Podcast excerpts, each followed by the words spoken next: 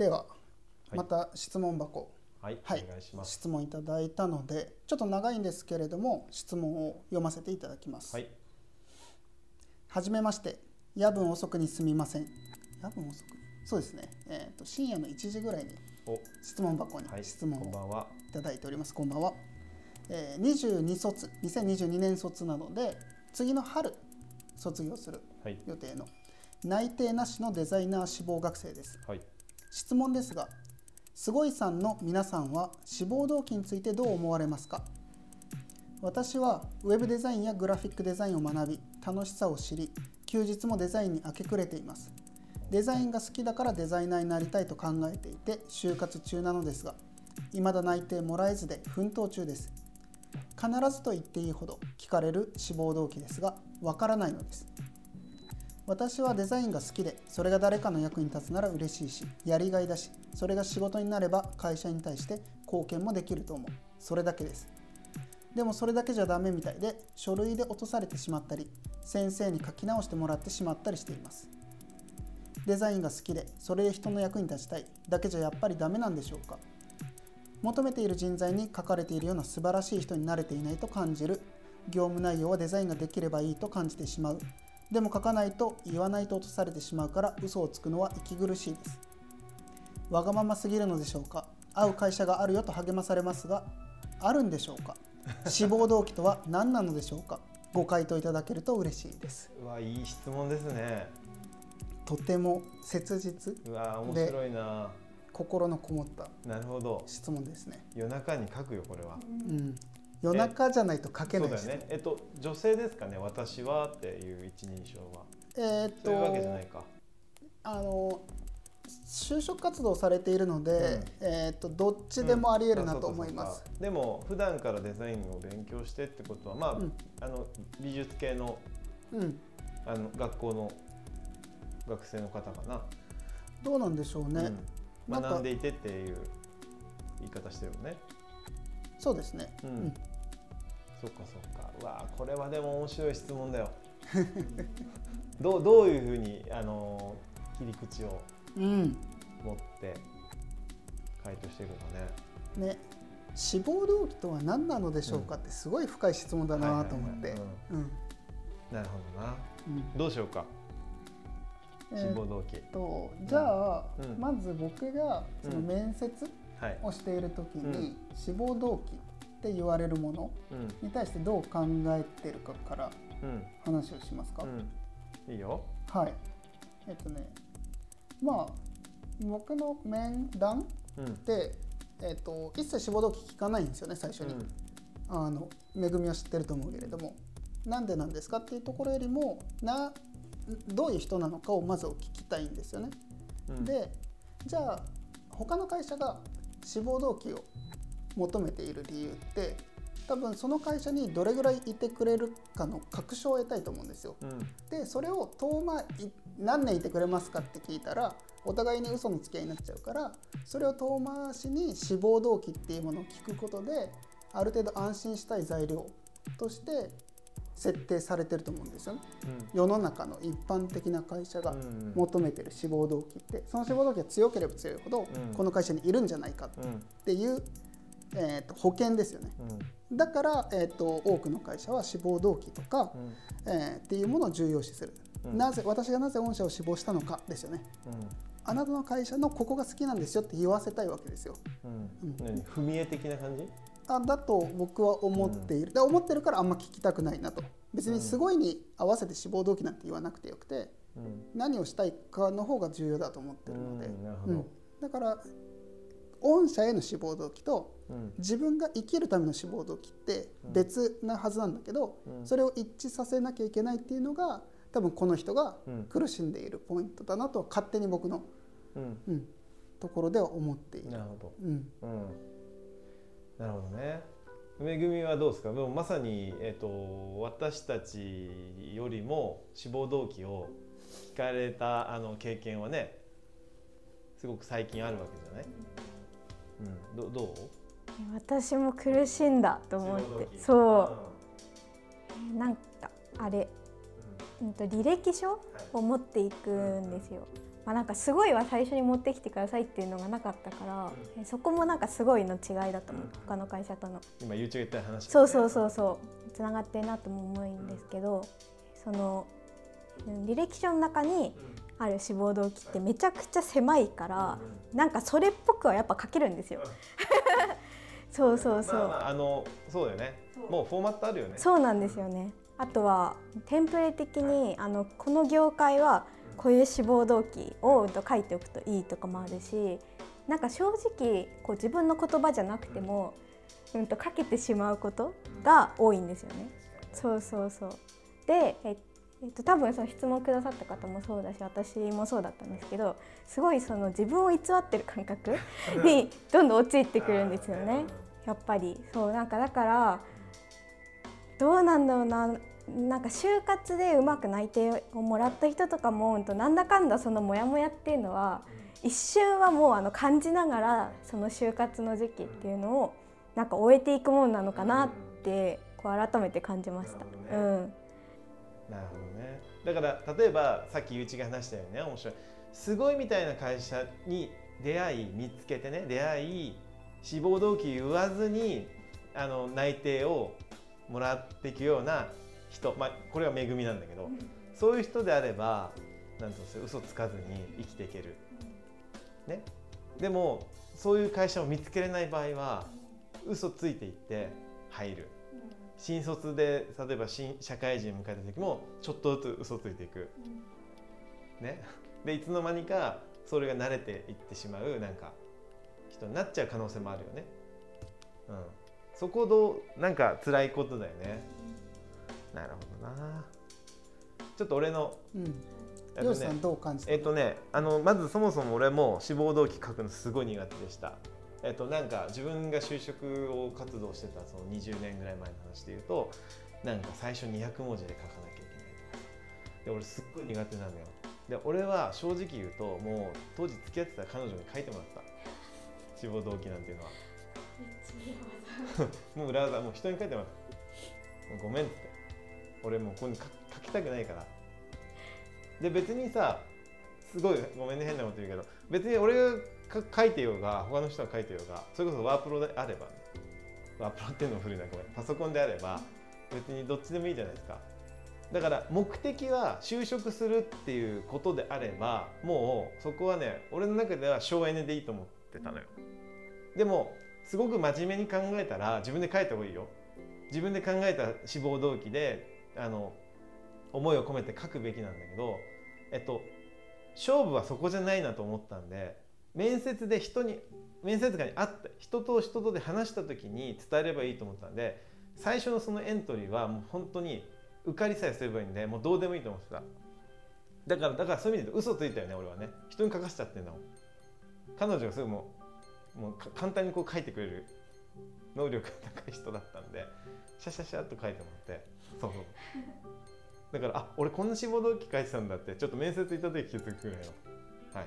だそのもうテンプレがすごい上手い人書いてもえそれ実際その履歴書は自分書いてないわけじゃないですか。でその面接行った時に聞かれて困ることとかなかったんですか？困るとこあるよ。だって自分で書いてないんだもんね。ですよね。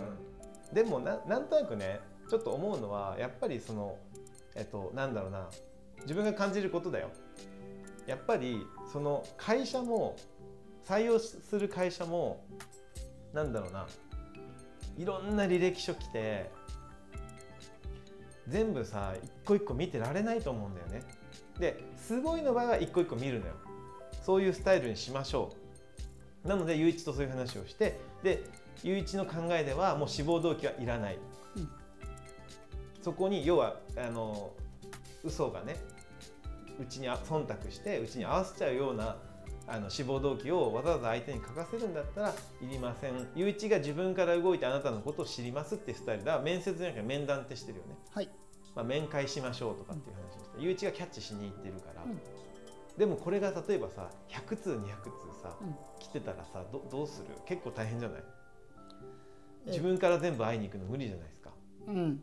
えっとねそれは僕が勝手に思ってるうんことを言うと、うん。100通200通送れるシステムにしてる方が悪いと思っていて、だからそれを、えー、とよっぽどその会社のことが好きじゃなければ、うん。見つけられない場所に応募フォーム作るとか、うん。なんかそういうやり方は全然あるんですよね、うん。すごい長い記事書いて、はい。それの記事の感想を書きつつとか、はい。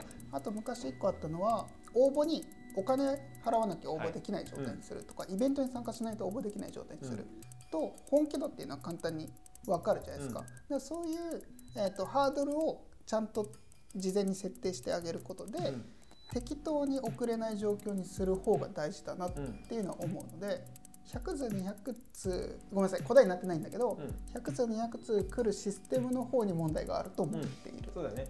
なので、うん。えっと、100通200通、まあ、もっと本当に大きな企業だったらもっと来るじゃないですか、うんもっと規模大きいと思うのよ、うんでそうなった時に、えっと、志望動機でもうふるいにかけるっていうさ、うん。そそこだと思うんだよね、うん。でもしその質問者の方がどうしてもその内定をゲットしたかったりそのデザインになりたいこの会社に入りたいということがあればもう俺は人に書かせたらいいと思う。でその第一関門はさっさとクリアしてふるいにかけてるだけなんでで次の面接っていうところであの勝負した方がいい。でめ面接でも、えっと、面接に受かるための方法ってあると思うのよで多分ね今俺がねあの今この自分の知識とか能力で学生に戻って就活したら絶対受かると思うのよ。なぜならもう経営者とか採用側のあの気持ち分かるんでこういうふうに言えば受かるかなって。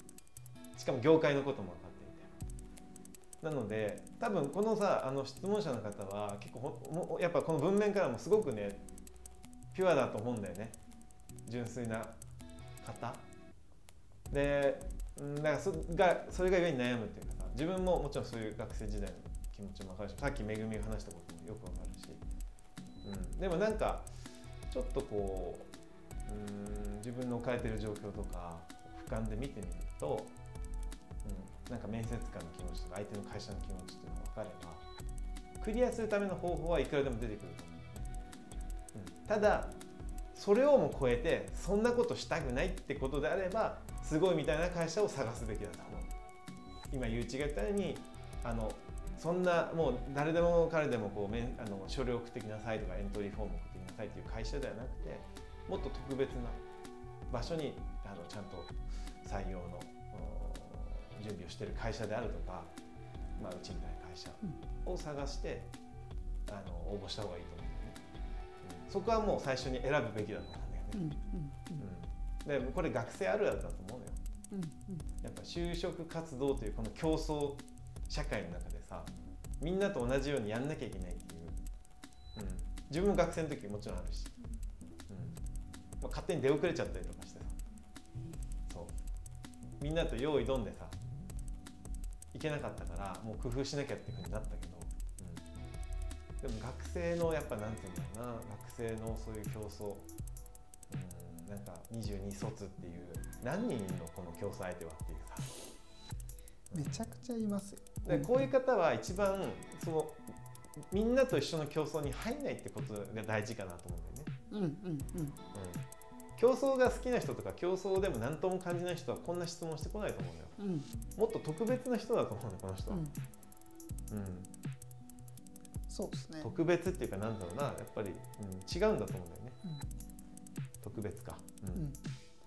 感じ方が他と違うところがあるんでしょうね、就職活動に対して。我慢してさ就職して入り込んでも結構苦しむと思うんだよね。うん。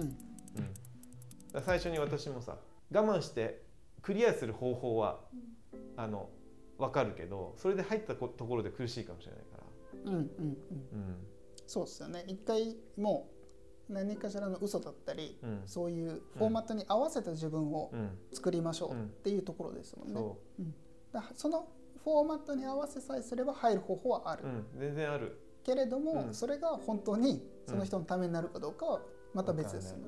うん。うん。なんかね自分をちゃんと保ちつつもクリアすその条件をクリアするためのもっとだから賢く立ち回ってさ、うん。それもあると思う、うんでもその立ち回った結果自分を失うようではあれば苦しむと思うから。うん。うん、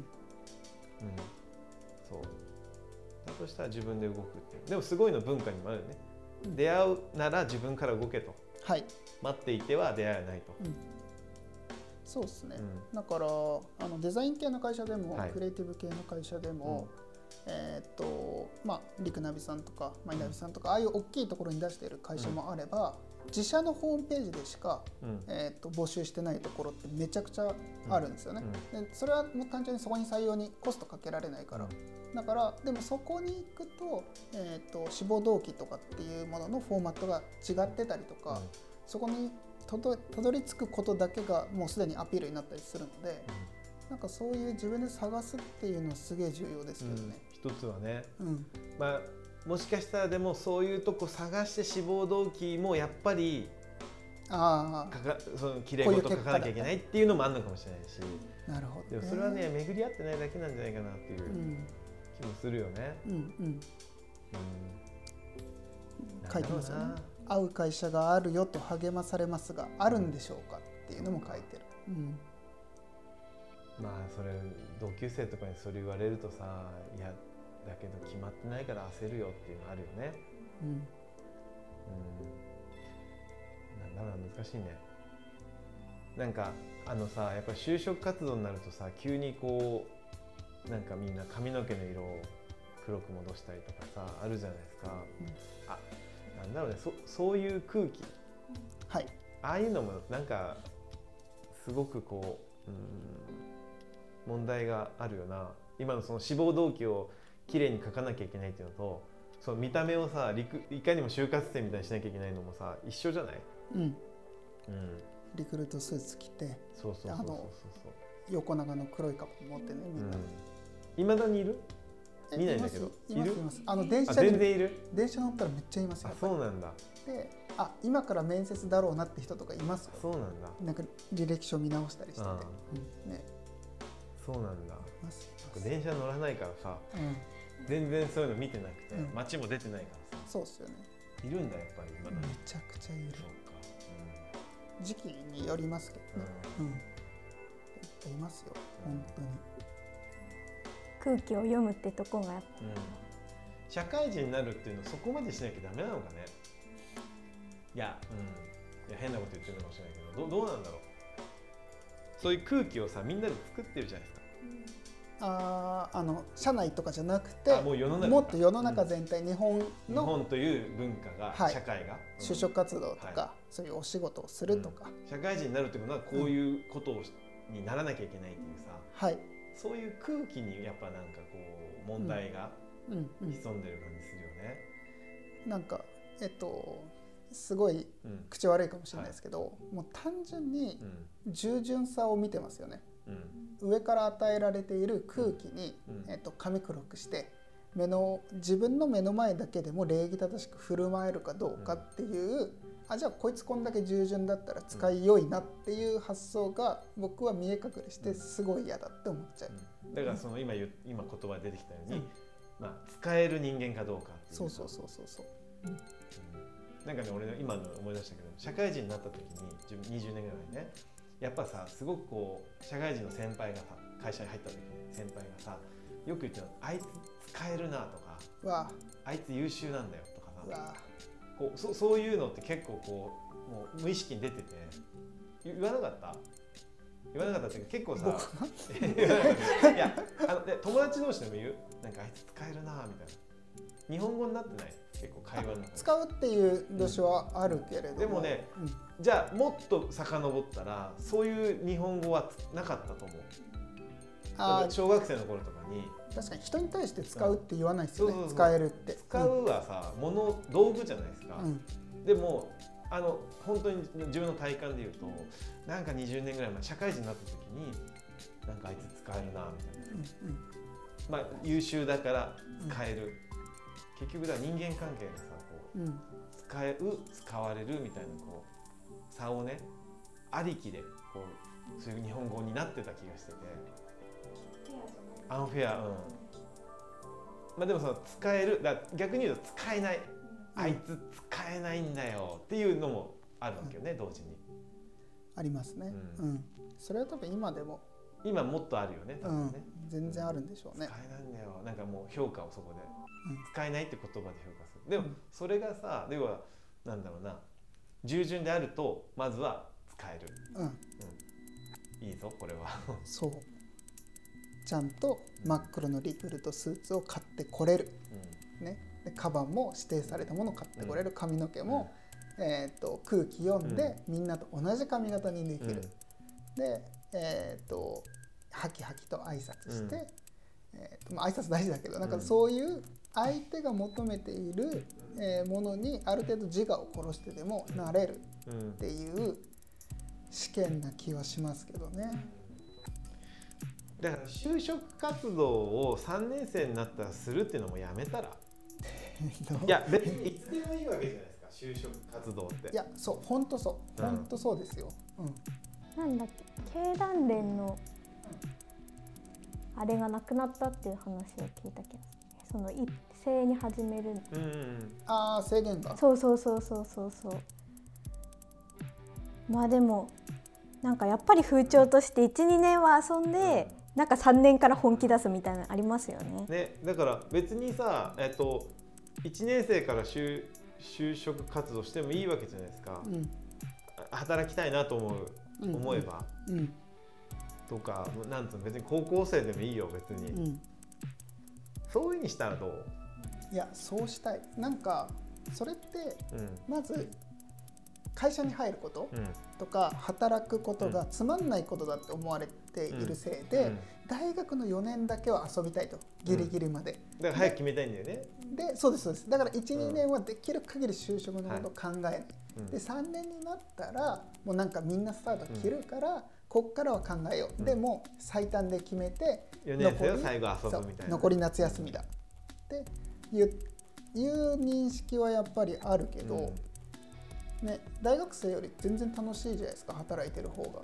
多分そういう意味で言うとさ、まあ、インターンね、めぐみなんかインターンをここね1年以上続けてくれてるけど、まあ、別に例えばねめぐみが今大学1年生だったとしても、まあ、今ちょっとさすがにちょっと条件があるかもしれないけど今授業少ないからね。うん残りの授業少ないけどでもなんか働きながらとかでもさ大学で勉強したりとかもなんかできそうじゃない？できそその働く日数もちゃんと計算していけばね。うん。インターン制度とかもうちょっとさ、うんなんかこううまく使ってとかさ。全然ありだよね。うん。あと今その大学の授業を受けてて思いますけどなんか社会人と学生ってまるっきり別のものじゃないっていう部分もこうそう感じてでそれやっぱ大学生だけやってたら感じないんですけどこうほんと会社に入ってみてこういろんなな世代だったり、社会に出てみて経験することでなんか大学で学ぶ意味っていうのがめっちゃ見えてくるからなんかそういう意味でもうちょっとそこの境目をなんかぐちゃぐちゃにしてもいいのかなって、うん、思います。いやこの間言ってたもんね。だから社会人まあうちでさいろいろこうディスカッションしたりする経験を経て大学にこうある日行ってみるとディスカッションもっとこうした方がいいんじゃないかなとかこう思うわけだよねコミュニケーションの部分で言うとさ。だからそれって多分大学生だからってこう守られたあの社会の中であの、まあ、やっているよりももっと社会社会人と思ってもいいのね大学生を。うん。そういうふうに広く見たらもっとなんかいい経験も大学生できるかもしれないのに大学って結構守られてるかもな。うん。学生、まあ、大学だけじゃなくても専門学校でも高校生でも狭いんだよね。うん、狭いですね。も。っと社会と境界線を溶かしてあってもいいよね。だそういう意味ですごいのインターンをもっと広くしたらどう？例えば狭くした覚えは全くないけど、あのでも言ってないから言ってないです言ってないです。うん。だからもっと高校生。え全然。でもうイうんンターンできるとか、大学1年生からどうぞとかさ、うん、うん、あの義務教育さえ終了してうん。いてくれてたら全然いい、まあ別に本当はどっちでもいいんだけどそこも、うん。でも一旦ライン引くならそこかなっていうぐらいですよね、うん。全然いいっす。よでも働くことは別にそんなに苦しいことでもないしうん。楽しいことだから別に大学生とか、ね、学高校生でもうん。いいよね別にね。全然いいっすね。結構楽しいよな。え結構っていうかめちゃくちゃ楽しいです。めちゃくちゃ楽しいよな。あのだからよく言うけど楽ではないかもしれない、うん。そのダラダラした楽ではないけどめちゃめちゃ楽しいです、そうだよね、うん、楽できるもんではない、うん。うん遊びではないけどでも楽しいよね、うん、めっちゃ楽しい。うん。なんだろうな。そう。だからそこがなんかねもったいないなって思うんですよ、うん。なんか大学出て、うん。えー、と働くまでに遊び尽くさなきゃみたいなところとか全然あるじゃないですか、うん。でなんかもう社会人になったらはい。もう遊べないねみたいな、うん。いやそんなことないなって思うんですよね、別になんか人生がそういうなんか条件付きで進んでいるのはすごく嫌だよね。ああそうですね。なんかあるじゃん。例えばじゃあ結婚するまでにはいはいはい。なんか遊んでとかさ、うん。で結婚したら結婚したで。子供ができるまでに遊んでとか、はい。そんな遊びたい まあでもやっぱ裏表あるんだよね。うん。うん、オンオフがあるんだよね。でえっ、とまあ定年までは我慢して定年したら遊んでみたいなね、うん我慢がすごい得意なんだよな、うん。社会としてね。うん、なんかその辺溶かしたいですね。別にずっとオンでもいいんじゃないかなと。ごちゃ混ぜにしたいですようん、うん、まあ主に多分すごいのあのメッセージ、うん。まあ個人のノート、私の個人のノートもそうだし、ツイッターとかでもそういうすごいが考えてる思考とか文化っていうのを発信してるよね。うん。読んでほしいなとうんうん。思ってね。まあ多分それに触れてくれたから、うん。この質問をなんだろうな大手デザイン会社には出さないわけじゃないですか。うん。でここに送ってきてくれたのは、はやっぱりそういうことを感じ取ってはくれてるんだろうなってはい、うん、ところですよね。いやーどうぞ。質問者の方もえ好きなデザインを仕事にしたいっておっしゃってるじゃないですか。それめちゃくちゃ素敵だなと思ってだからなんかこう自分を殺すんじゃなくてこうちゃんとん表のまま仕事していきたいあの方なのかなってなんか思うからなんかすごいめちゃくちゃ応援したいなって思いました。こういう人が潰れちゃダメだよね。あそう。ん、う絶対、うん。うん。もうね。だから多分僕だったらいつ好きになったのかとか、なんで好きになったのかとかどういうじゃあ何をしデザインで何ができた時にすごいテンションが上がったのかとかっていうデザイン周りの感情と記憶、うん。経験を、えー、とちゃんと話せるようにしてほしいなって思いますね。うん。なんとなくデザインが好きはやっぱりはい。じゃあそれっていつかうん。なんだろうな、えー、と別のものが好きに変わっちゃうかもしれない、でもその変わってもいいけどその根っこにある好きって何なのっていうのはちゃんと自分で考えてほしいなとは思いますね。うん。うん、まあ我々で考えるところで言うとそれがアイデンティテはい、ィなわけだよね。うん。うん。だからなんだろうな志望動機。うん。これは相手の会社に合わせてうん。書くもんではなくて、うん。だからもっと賢く立ち回るならアイデンティティをちゃんと見つめ直して志望動機に自分のアイデンティティをちゃんと主張してもいいかもしれない、うん。うん。それって各会社によって変わる志望動機じゃなくて、うん。私のアイデンティティとしてデザインがこれだけ好きだ。はい、これはもうアイデンティティっていうのはさ、もうのっぴきならない理由ね、うん。もう絶対自分がそれをやるっていう存在意義ね、うん。それを主張してそのためだったら会社どこでもいいんですっていう志望動機でもいいかもしれないよ、うん。うん。そんな私取りたいならどうぞっていうさ、うん。うんそういう主張でもいい。でそこでダメだっていう会社だったら、もう全然行く必要ないんじゃないかなとでもそういうアイデンティティをちゃんと言えるんだったら別にフリーランスでもできるかもしれない。正直言うと。ああなるほどね。うん。うん。でもまあ大手の会社とか、まあ、その会社に所属して何かやりたいっていう、うん。特に大手であれば、うん。そのまあ、キャリアになるとか経験値になるとかはい、そういうところであると思うからそれは必要だったら賢く立ち回ってうん。志望動機は彼女に書いてもらえるうん。うん。うん。どうでしょはい、う、うん、でもアイデンティティは大事だよ、うん。そうですね。うん。就職活動就職競争はもうアイデンティティとは違う、はい。うん。じゃあ、はい。回答で言うと、はい。就職活動を終わらせよう。ん、ていう。世の中からね、う、うん、世の中から、はい。うん。うん。っていうところで、はい、うん、でもなんかこの人本当うまくいってほしいですね。その好きをちゃんと、そうですね、うん。えー、なんかの機会で。うんこう直接お話とかしたいですよね。そう本で遊ぶ時間とか。インターンのね、うんぜひ連面接とか、絡をね、うん。いただければ全然話します。よ、はい。本当に、うん